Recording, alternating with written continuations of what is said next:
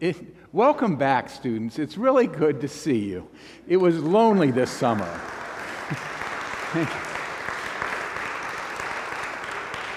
It'll be harder to find parking spaces, but it's great to have you back. It's good to see you. Thank you. Hope your semesters go well. How are you? Great, good, okay, fine. How many times have you said that already today? How are you? Five? Um, yeah, it's hard not to go through a day and not ask somebody, How are you? Uh, I, at Morning Blend, as people came in, they would ask me, How are you? And I would say, Fine. Knowing that this was the first sentence of my sermon, I tried not to say, How are you? And it's hard. It's hard to greet somebody without saying, How are you? And some people looked at me like I was rude. Why aren't you asking me how I am? Yeah. Um, how are you? Sometimes the answer we get is not fine, okay, great. It's a whine. There's some self pity. The person will start talking about all that's wrong, all that could go wrong, all that has gone wrong in their life, you know. And it becomes a litany of blame and, and uh, criticism about roommates, about professors, about partners, about children or parents. You know, it, it becomes, um, yeah, kind of, it saps our energy. I, and, and I think sometimes um, we don't ask people how they are because we know they're going to answer us. And we just don't want to listen to it. You know? And there are sometimes um, where I know I just, I just bore people by, by telling them how I actually am. And sometimes we whine to God, you know, um, why me? Why me? Why me? This psalm is not a whine, it is a lament. This person really doesn't go through a catalog of what's wrong. There are things wrong in this person's life, but they don't start with that. They start with affirmations about who God is and expectations of God. You are my rock. You are my refuge. You are the one who brought me to life. I trust in you. Deliver me, save me, incline your ear to me. There are expectations, and there's a certain confidence of who God is and what God does. Whines focus on the self, they revolve around me. You know, I talk about myself and my problems, and they're kind of free floating in that sense. They don't um, root me or ground me in anything other than myself. I kind of stew in my own juice. Laments focus on God. You know, actually, the psalm could be seen as a profession of faith. Who is God? I profess the faith in this God who is a refuge, who is a shelter, who is a blanket, who is a protection. I hope in this God. It's a profession of faith that roots me and grounds me in God. And it's interesting that in, in, this lament, the person talks to God as you. You know, when we talk to you, you is present. I can talk about God, about God out there somewhere, but to say, God, you, says, God is present to me and I am present to God. There's this directness of speech. That's a relationship. You know, last week I, I spent a week, as I always do, uh, at the Abbey of Gethsemani uh, with the Trappist monks. Um, it's a silent monastery most of the time. And often I, I, I read and I pray and I try to sort through issues. This year was a little bit different. I ran into somebody that I had not seen for 30 years. Uh, we entered the conference somewhat together, in ministry together, but she transferred to Tampa and has been in Tampa for 30 years. So we, we ran into each other, and breaking the rules, we said, Well, it's great to see you. Now, I have to say, I did not recognize her. You know, 30 years people change. She recognized me. I hadn't changed in 30 years. But, you know, uh, she. Why are you here? Well, why are you here? She's on a staff of a large Methodist church in Tampa, and she said, I'm sorting through General Conference. I'm trying to figure out my place in the denomination and if I have a place anymore. And I said, That's what I'm doing. That's what I'm doing. And the next two days, we would get together in the evening and talk about what we were thinking about. It was clear to me that I have been whining about General Conference, and she has been lamenting.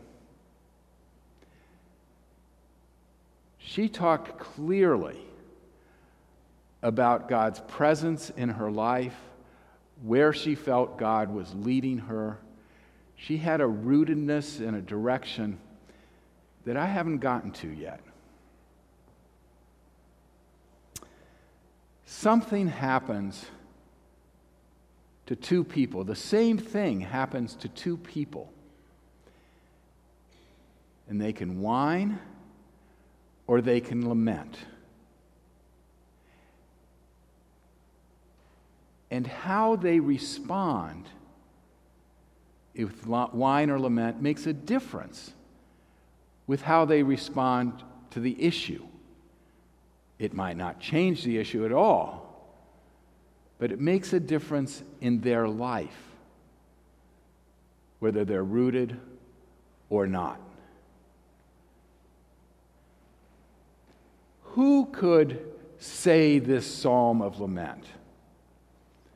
Well, somebody who is having trouble in their life, someone who's having trouble with a roommate, with a spouse, with a partner, someone who's having a difficult time on their job with their boss or coworker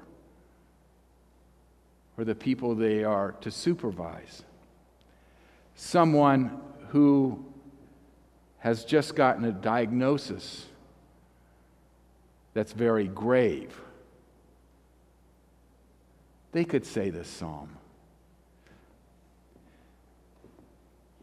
25 years ago, I, I participated in a, in, a, in a seminar that uh, was very intentionally put together by Wright State Medical School. A third of the participants were medical professionals, doctors and nurses.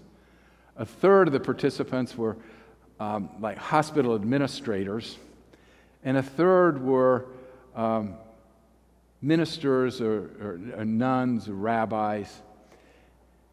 They were to present us with case studies, and we would read them and then come in prepared to discuss them in our group, which was three religious types, three medical types, and three administrative types. We had one, one, di- one case study of a person who had, who had been through the whole chain of treatments for uh, cancer. And it was determined that the person, there was no more treatment. Now what? And one of the doctors said, This is hopeless. This is just a hopeless case, and there's nothing that can be done. And one of the religious types said, This isn't hopeless. You don't understand what hope is. Hope is putting yourself in God's hands. Hope is trusting God. Hope is seeing God as a support. And that can happen whether you're sick or not. It's just a belief that you are related to God and grounded in God.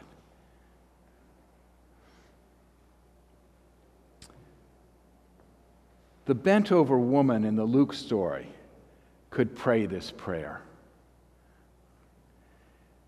The text says she was bent over. Now imagine going through life like this. You don't see anything, and people really don't see you. I mean, we need eye contact to be acknowledged as, as human. We need voice contact, and who, who bothers to talk to somebody who walks like this? The text is interesting when it describes her condition. Some texts say she has arthritis. More of the texts say she has an infirmity of spirit, a spirit of weakness, a spirit that is crippled. These would imply that she's carrying life's burdens, and it's life's burdens that make her walk like this. when I entered the ministry, I, I was interested by, I got interested by the posture of district superintendents. After a d- person had been a superintendent for two years, they started walking like this. When I became a superintendent, I vowed I would not walk like this, that I would walk like this. And I did. But I dealt with it by eating too much. And, you know, so, what bowed her over, what bent her over, could be the things I've talked about. It could be religious laws. Uh, certainly, the leader of the synagogue doesn't seem to be a friendly person in this story. As Colleen said in her prayer, it can be the burdens of the world And we look at the news and we think, my gosh, there's a lot to bend us over, isn't there?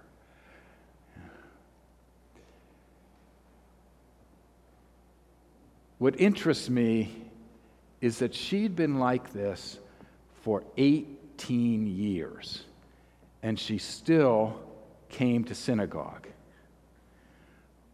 Why was she still coming? Maybe she was praying Psalm 71 In you I trust. Lord, be my refuge. Save me. Rescue me. Maybe she prayed that prayer every Saturday in synagogue. And Jesus shows up that day. Now, she couldn't see him. She couldn't see him. But he saw her. Up to this point, she's just been called a woman. That's all anybody knew about her. She was a woman. But Jesus heals her and calls her a daughter of Abraham. She's somebody. She's counts. She's been seen. She matters. She can stand up now as a person and see the rock and see the refuge and see her deliverance. There's a yes, but quality to lamenting.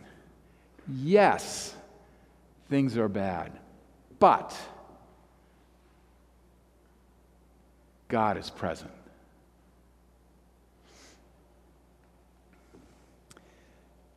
There's a Kenyan folk story of, a, of an eagle's, uh, an eagle egg that somehow got mixed in with in the nest of, uh, of a chicken.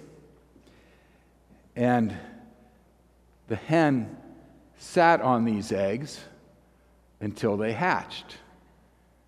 And they hatched, and there were all these chicks and an eaglet. And the hen reared all of them as chickens. And the eaglet thought it was a chicken. Its mother was a chicken, its siblings were chickens.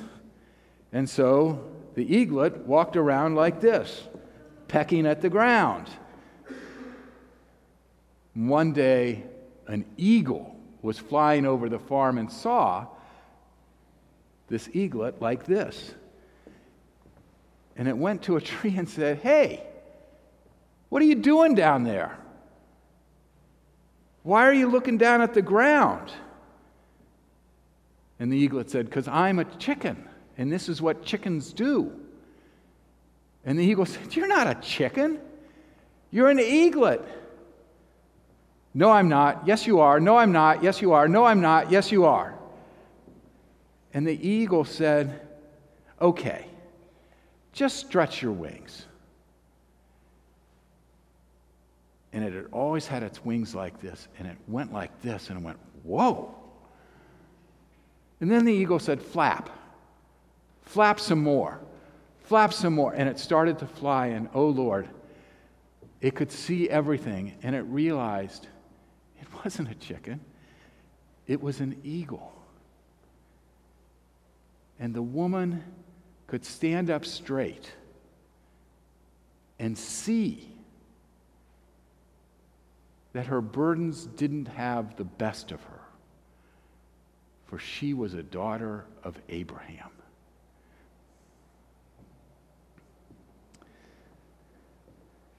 Six or seven years ago, one of the members of this church um,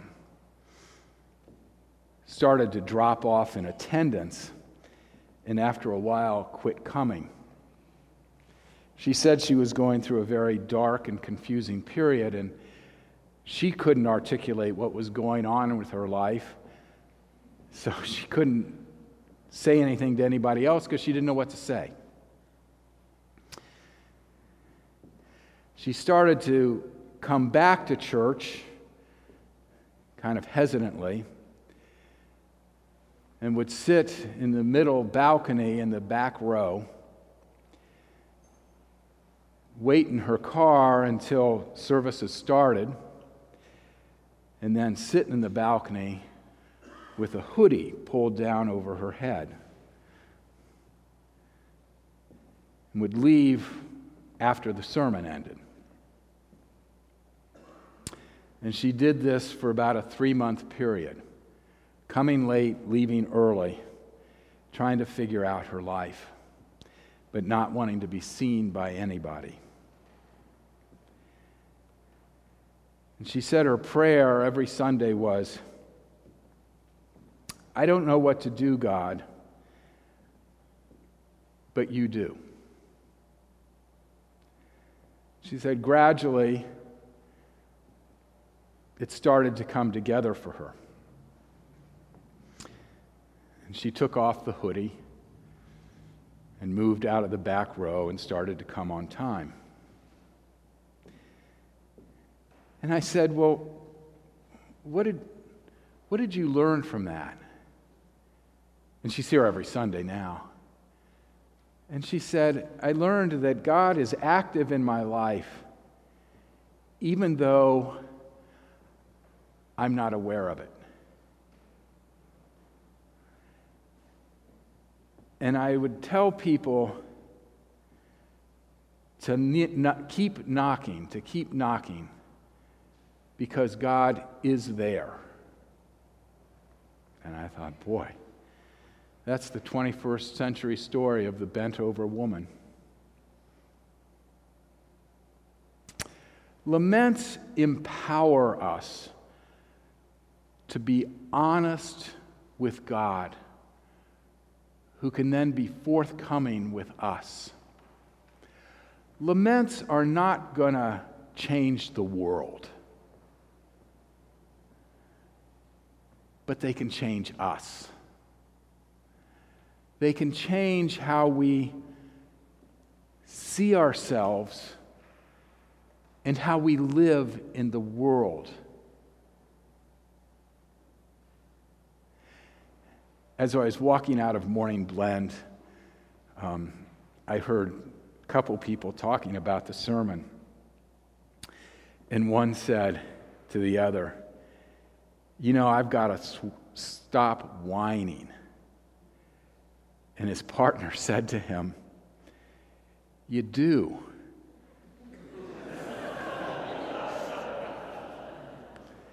because, and I loved this, because you miss the joy.